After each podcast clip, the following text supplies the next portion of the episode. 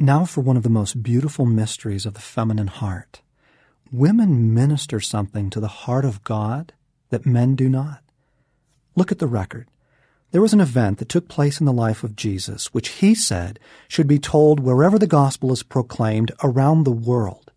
It was when Mary of Bethany came and anointed him with the perfume, which cost a year's wages. It was an extravagant act of sacrificial worship, and the aroma of it filled the room. Jesus was profoundly moved by it.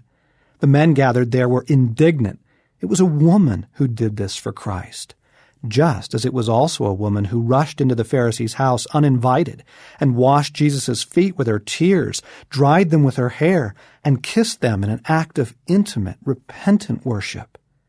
It was women who followed Jesus from Galilee to care for his needs. It was women who stayed at the foot of the cross, offering him the comfort of their presence until Jesus breathed his last. John was the only man who stayed. It was to women that Jesus first revealed himself after he rose from the dead. And it was women who first clasped his feet and worshiped him as the risen, victorious Lord. Women hold a special place in the heart of God.